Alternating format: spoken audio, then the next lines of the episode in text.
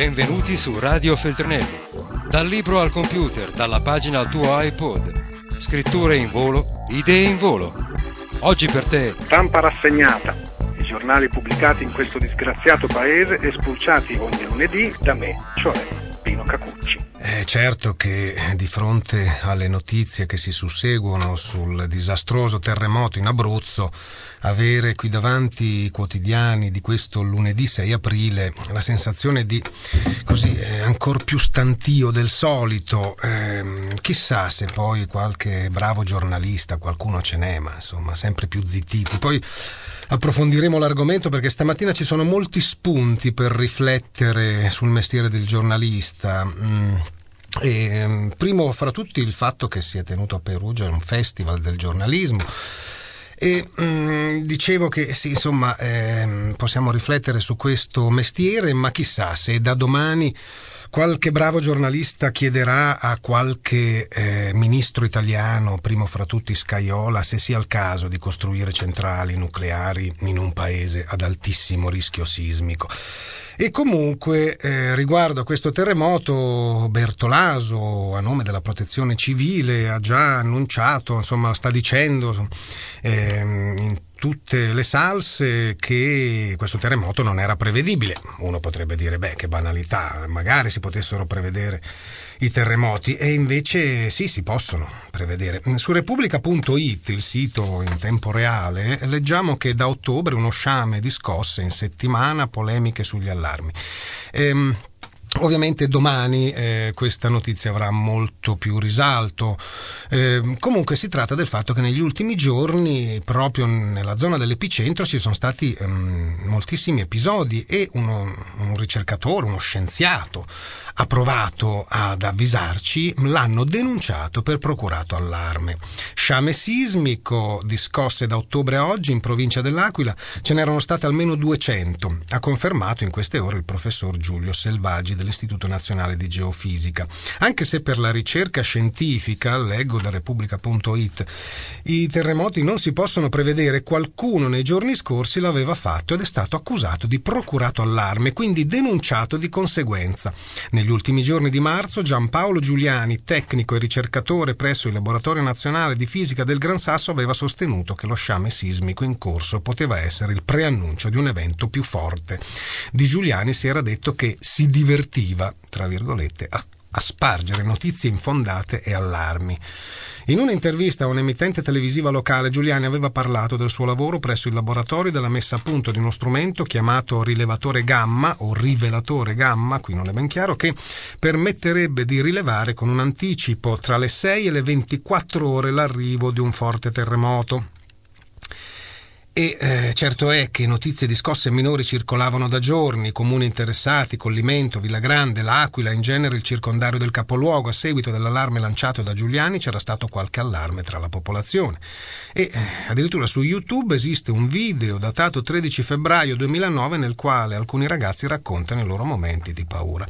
La magnitudo delle scosse si collocava poco sopra il grado 2 della scala Richter, nessun danno alle persone, ma l'allarme alla protezione civile e all'Istituto Nazionale di Geofisica e Vulcanologia veniva regolarmente registrato. E sì, ma se lo tenevano per loro. Ora ci rendiamo conto che ogni volta che c'è questo sciame sismico che quasi sempre preannuncia un devastante terremoto, che fare? Può, è possibile evacuare intere città? Mm, e apriti cielo. Ma quantomeno eh, mettere in stato di preallarme la protezione civile. Eh già, ma qui mica siamo in Giappone, non siamo in California e vale sempre il titolo di quel memorabile film di Totò. Arrangiatevi. Comunque, eh, ancora più stantio, anzi addirittura grottesco, è il, il giornale della famiglia Bocassa stamattina apre come fa quasi sempre negli ultimi tempi, con boom di offerte di lavoro dall'energia. Altri 4.500 posti di lavoro. Servono tecnici, ingegneri addetti alle vendite. In queste ore sappiamo che servono soprattutto eh, mezzi e braccia per scavare tra le macerie. Mm. Dunque. I manager, ah sì, no, perché questa prima pagina del Il Giornale riporta anche eh, la difesa dei manager. Io manager fiero dei miei 8 milioni l'anno. Parla Luca Maiocchi, il secondo più pagato d'Italia. Guadagno tanto e non mi, non mi, vergogno. Ecco, che fa questo Luca Maiocchi? Dirige le pagine gialle, una cosa proprio senza la quale non si può vivere. Da noi si accettano i super compensi di calciatori artisti, non quelli dei dirigenti d'azienda. Questa caccia alle streghe è intollerabile. Beh, se fosse veramente una caccia alle streghe ci sarebbero i roghi in piazza. Non mi risulta che ancora sia stato bruciato un manager sulla pubblica piazza. Comunque, questo signore non si vergogna di prendere 8 milioni all'anno facendo, pa- facendo, non è che le fa lui le pagine gialle, comunque presiedendole. Però... Eh, che si paghino troppo i calciatori e lui dice artisti, ma comunque si riferisce ai televisionari. Eh, certo, anche questo è un eccesso, infatti bisognerebbe mettere mano anche lì. Ma intanto Obama ci dice mai più l'atomica, un discorso che chissà chissà se potrà mantenere. No, si sta spingendo un po' troppo in là perché se adesso mm, mette le mani pure sull'industria non tanto del nucleare civile, ma quella del nucleare bellico, che insomma è un bel giro d'affari, questo rischia sempre di più la pelle in quel paese. Eh. Comunque nel discorso di ieri che Repubblica riporta integralmente, mm, in un'intera pagina di discorso Obama, dice è l'era della pace. Gli USA pronti a smantellare gli arsenali. Oh, è pesante, sì.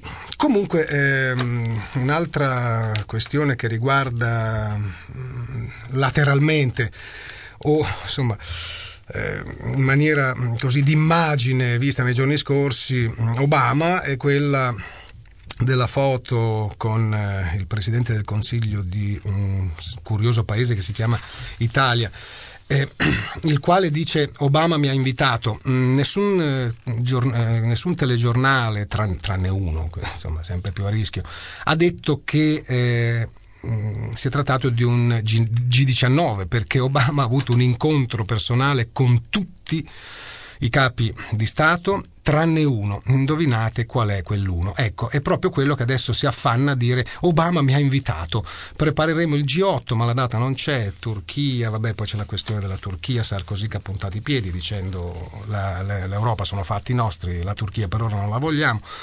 Però la foto che viene pubblicata da alcuni quotidiani, in particolare l'Unità e Repubblica, mh, mm, le danno risalto, è che durante il discorso a Praga, in pubblico, di Obama c'era un grande striscione con la scritta Obama sorry for Berlusconi. Era una richiesta di scuse per eh, avere appunto un presidente del Consiglio che ci fa vergognare. Mm, sono stati due studenti, ahimè, eh, i giornali mettono nome e cognome di questi due studenti italiani che stanno facendo l'Erasmus a Praga e che hanno innalzato questo striscione, quindi quando torneranno dall'Erasmus, insomma, non so quanto manca loro alla laurea, ma difficilmente troveranno un posto di lavoro in questo paese però possono sempre fare una fuga di cervelli. E l'unità stamattina dice che eh, l'Italia non solo cioè non ha una fuga di cervelli, ma importa i cervelli. Di che si tratta? Beh, è una cosa un po' macabra. Eh, siccome con queste leggi eh, pre-medioevo, da Vandea, da eh, Benedetto XVI secolo e così via, addirittura non si possono usare in pratica i corpi come una volta si faceva fin dai tempi di Leonardo da Vinci per eh, l'anatomia, per addestrare poi i futuri chirurghi e quindi l'Italia importa eh, un sacco di cervelli sotto formalina, c'è anche una foto di un cervello in un barattolo e questa vabbè insomma è una denuncia fatta eh, che troviamo sull'unità, eh, ma eh, tireremo innanzi sul discorso del giornalismo, visto che sono sull'unità. Eh, e mh, mm, tornando al discorso del mh, mm, festival del giornalismo che si è eh, tenuto a Perugia, ehm, sull'unità c'è un'intervista a Seymour Hersh uno di quei giornalisti veri. La libertà di stampa è finita, oggi si baratta l'onestà per la vicinanza al potere. Questo è un estratto non vuole applausi, non prende fiato, non fa conferenze, parla di filato per oltre un'ora davanti alla platea di studenti, ora divertiti, ora agghiacciati. Seymour Hersh, 72 anni, l'8 aprile, firma del New Yorker. E prima del New York Times, vincitore del Pulitzer per lo scoop sulla strage di Milai in Vietnam, autore cinque anni fa dell'inchiesta che rivelò le torture americane nel carcere iracheno di Abu Ghraib e poi eccetera eccetera Parla della madre di un veterano paralizzato, precocemente invecchiata, incontrata in una fattoria dell'Indiana, che ripeteva gli ho dato un bravo ragazzo, mi hanno restituito un assassino. Della ragazza della Virginia, bella, innamorata, riservista dell'esercito per soldi quando l'Iraq era solo un puntino all'orizzonte, che finì ad Abu Ghraib, tornò in anticipo, divorziò, fuggì dalla famiglia. La madre scaricò i file dal suo computer, trovò la famosa foto del prigioniero nudo con due cani neri accanto e la sequenza successiva in cui si vede che i cani lo hanno morso e sangue dappertutto. E sua figlia, di ritorno da tutto ciò, si era coperta il corpo di tatuaggi neri e blu, dalle dita dei piedi al collo, come se cercasse di cambiare pelle. Parla Hersh della morale di guerra. Ci chiediamo sempre come si esce dall'Iraq, non ci chiediamo mai cosa dobbiamo agli iracheni, quale sarà oggi lo stato d'animo di quel bimbo di tre anni scappato nella notte dopo aver visto massacrare i genitori. Parla dei soldati ignoranti, ubriachi e drogati e della guerra stessa dove non si impara mai dal passato e alla fine di tutto nessuno è migliore degli altri. Questo è l'inizio mh, di questa lunga intervista, leggerei qualche passo qua e là. In nome del gioco, dice Hersh più avanti, ormai è accesso a un politico vicinanza al potere. Si riferisce al gioco del giornalismo odierno. E per la vicinanza si baratta l'onestà. I media sono vecchi, hanno perso credibilità e rispetto, non fanno il loro lavoro di informare i cittadini, tante storie interessanti non vengono pubblicate. E eh, più avanti ancora la domanda su... Beh, più che una domanda, gli stessi studenti presenti hanno sottolineato il fatto che si cerca sempre più di ignorare le tragedie dell'umanità, guerre, disuguaglianze, carestie e i fotografi sostengono che nei settimanali sono bandite le storie tristi. E eh, Seymour Hersh risponde: Ho letto eh, l'Herald Tribune dove il G20 sembrava meraviglioso. Quattro foto di Michelle, che sia chiaro mi piace, ma sta vincendo alla grande poi si parlava di dimostranti, ragazzi violenti, problemi e guai, senza mai spiegare le ragioni di quella protesta né parlare del Fondo Monetario Internazionale che taglia i servizi sociali e favorisce le privatizzazioni. E alla fine Obama, nonostante il glamour, non ha ottenuto molto dal vertice. E a proposito di Obama, più avanti dice eh, non mi interessano i processi, ma Bush e Cheney non avranno mai il coraggio di viaggiare in Europa per paura di fare la fine di Pinochet, arrestato a Londra per crimini contro l'umanità. Come sapete. Eh, insomma, il giudice Baltasar Garson eh, ha insomma, avviato un procedimento per la richiesta di arresto di Bush e Cheney per appunto crimini contro l'umanità. Mm, questo per me è abbastanza, mm, il solo fatto che appunto siano incriminati, dice Hersh. Quanto a Obama, l'ho votato, ma il nostro compito non è essere innamorati, il nostro compito è fare le pulci, chiedere conto al potere, ricordarsi che qualsiasi amministrazione ama soltanto la stampa che può usare.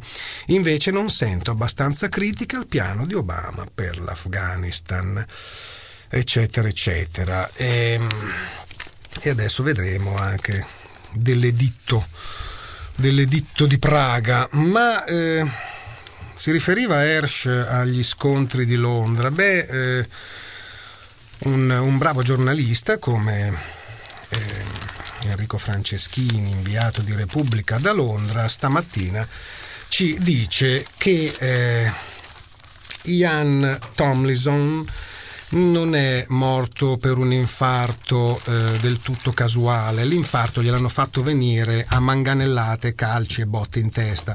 La vittima degli scontri è stata assalita dalla polizia, svolta a Londra sugli incidenti della City. Secondo l'Observer, il giornalaio morto per infarto dopo le violenze era stato pestato. E, mm, ci sono voluti cinque giorni, scrive Franceschini da Londra, ma la verità sulla morte misteriosa di un uomo durante la battaglia, tra virgolette, di mercoledì scorso nella City tra dimostranti e polizia comincia finalmente ad emergere. La Independent Police Complaints Commission, cioè una commissione governativa indipendente che ha la supervisione del comportamento della polizia, ha ricevuto testimonianze oculari secondo cui la vittima è crollata al suolo dopo essere stata aggredita da agenti antisommossa armati di manganelli.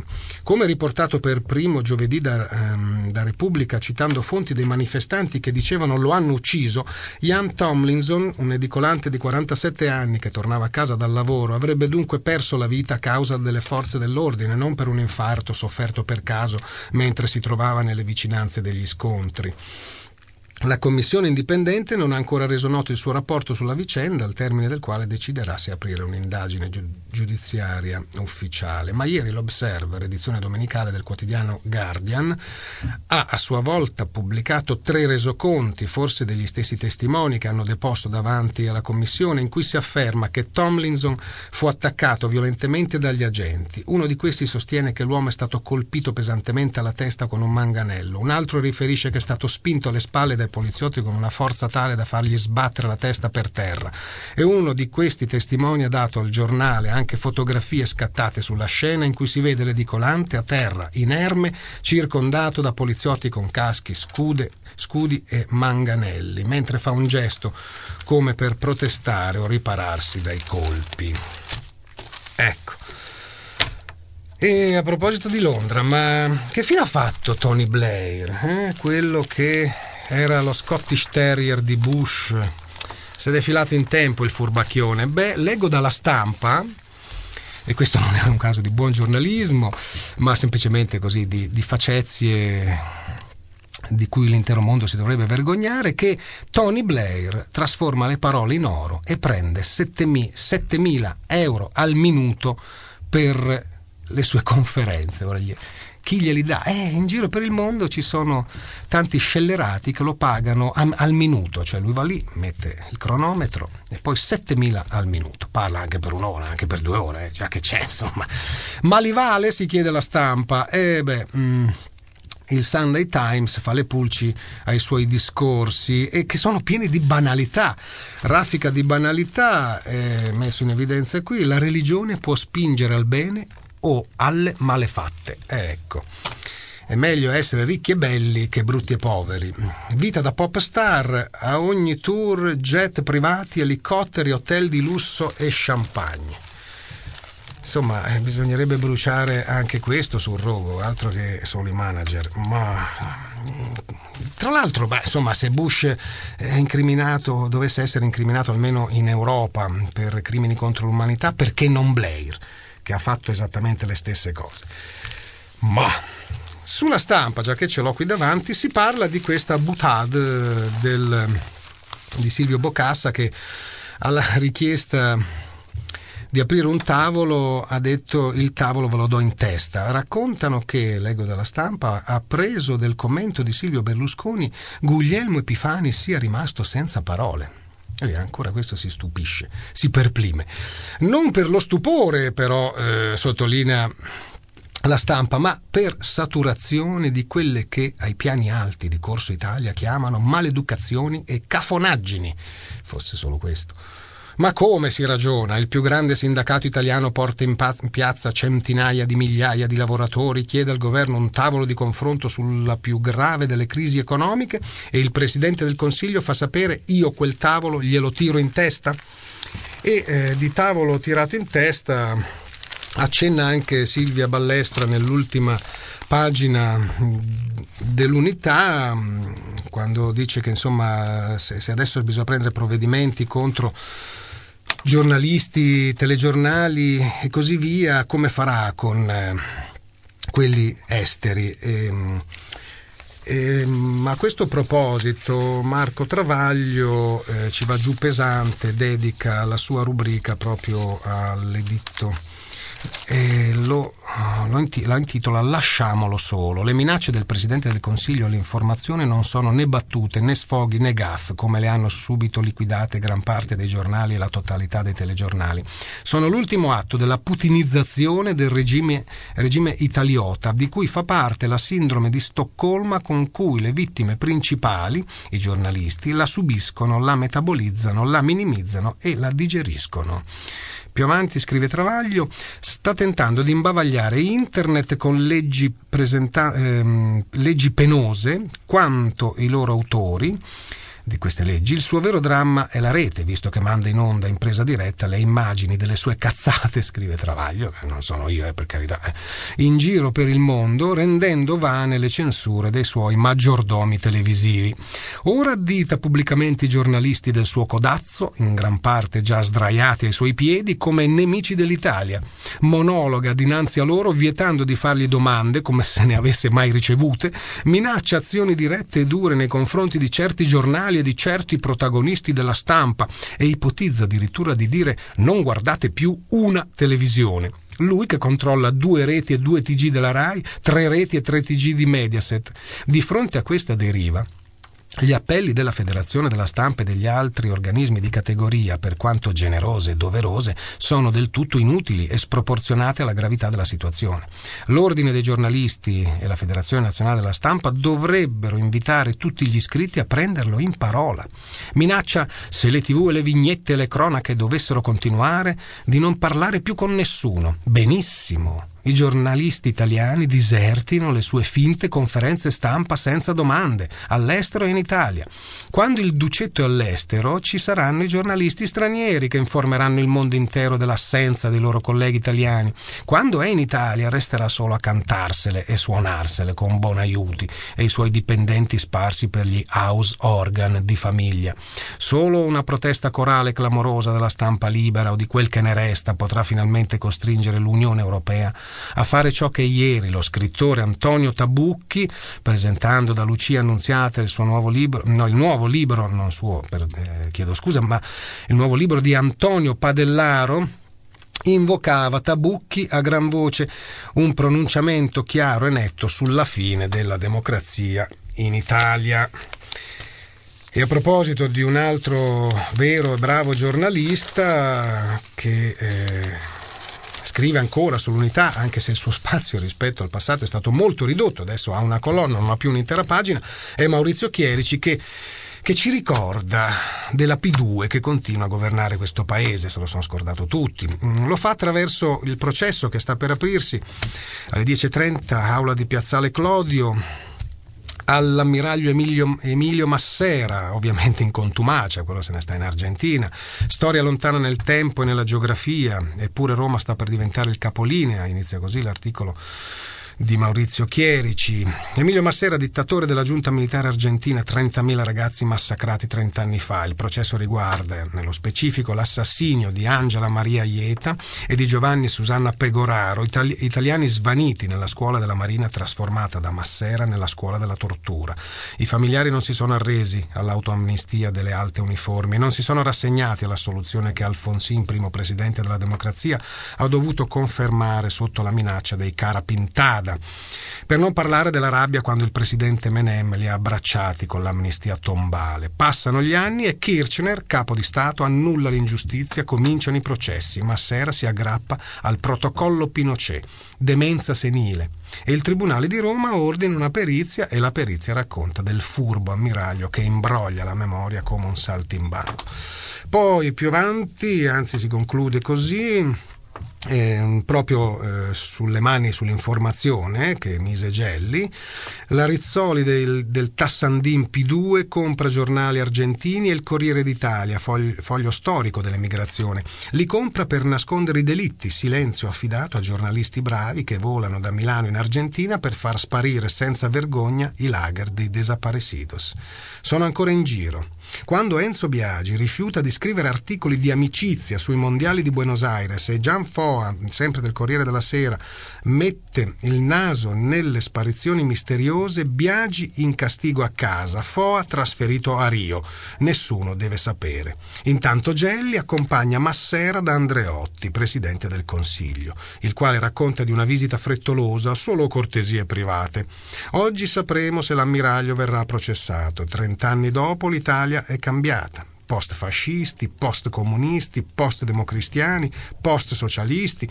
Purtroppo mancano i post-piduisti rimasti sul ponte di comando e Massera troverà anime fraterne, in qualche modo gli daranno conforto. Eh sì.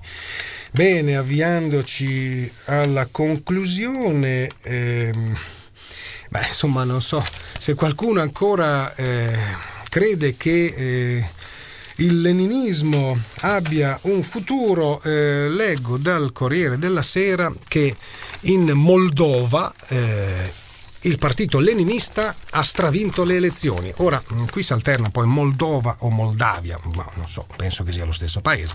Il paese, fanalino di coda, scrive il Corriere dello Zar, del continente in bilico fra Unione Europea e influenza russa. L'influenza russa non è una forma di aviaria, eh, ovviamente. Moldova, i, i più poveri d'Europa, portano al trionfo i comunisti maggioranza assoluta per l'ultimo partito leninista. Mm, ma eh, vi saluto comunque con una notizia che eh, leggo dall'unità, sempre per la questione dei cervelli. Ce n'è qualcuno che non è ancora scappato e che non è tornato in formalina. Ehm, e, e, conduce delle ricerche. In Italia due scienziati hanno scoperto che dormire è l'arte di cancellare l'inutile dal cervello, un'invenzione dell'evoluzione che ha più di un compito. Come Penelope, il cervello dormendo disfa le connessioni neuronali stabilite di giorno. Due nuovi studi sui moscerini dimostrano che il sonno ha più funzioni. Sui moscerini. Cosa abbiamo noi in comune con i moscerini? Entrambi gli studi sono stati realizzati osservando il cervello dei moscerini della frutta durante il sonno. Bene, care moscerine e cari moscerini, all'ascolto, buona settimana. Radio Feltrinelli, tieni la mente a sveglia, non smettere di leggere. Resta collegato a questo podcast.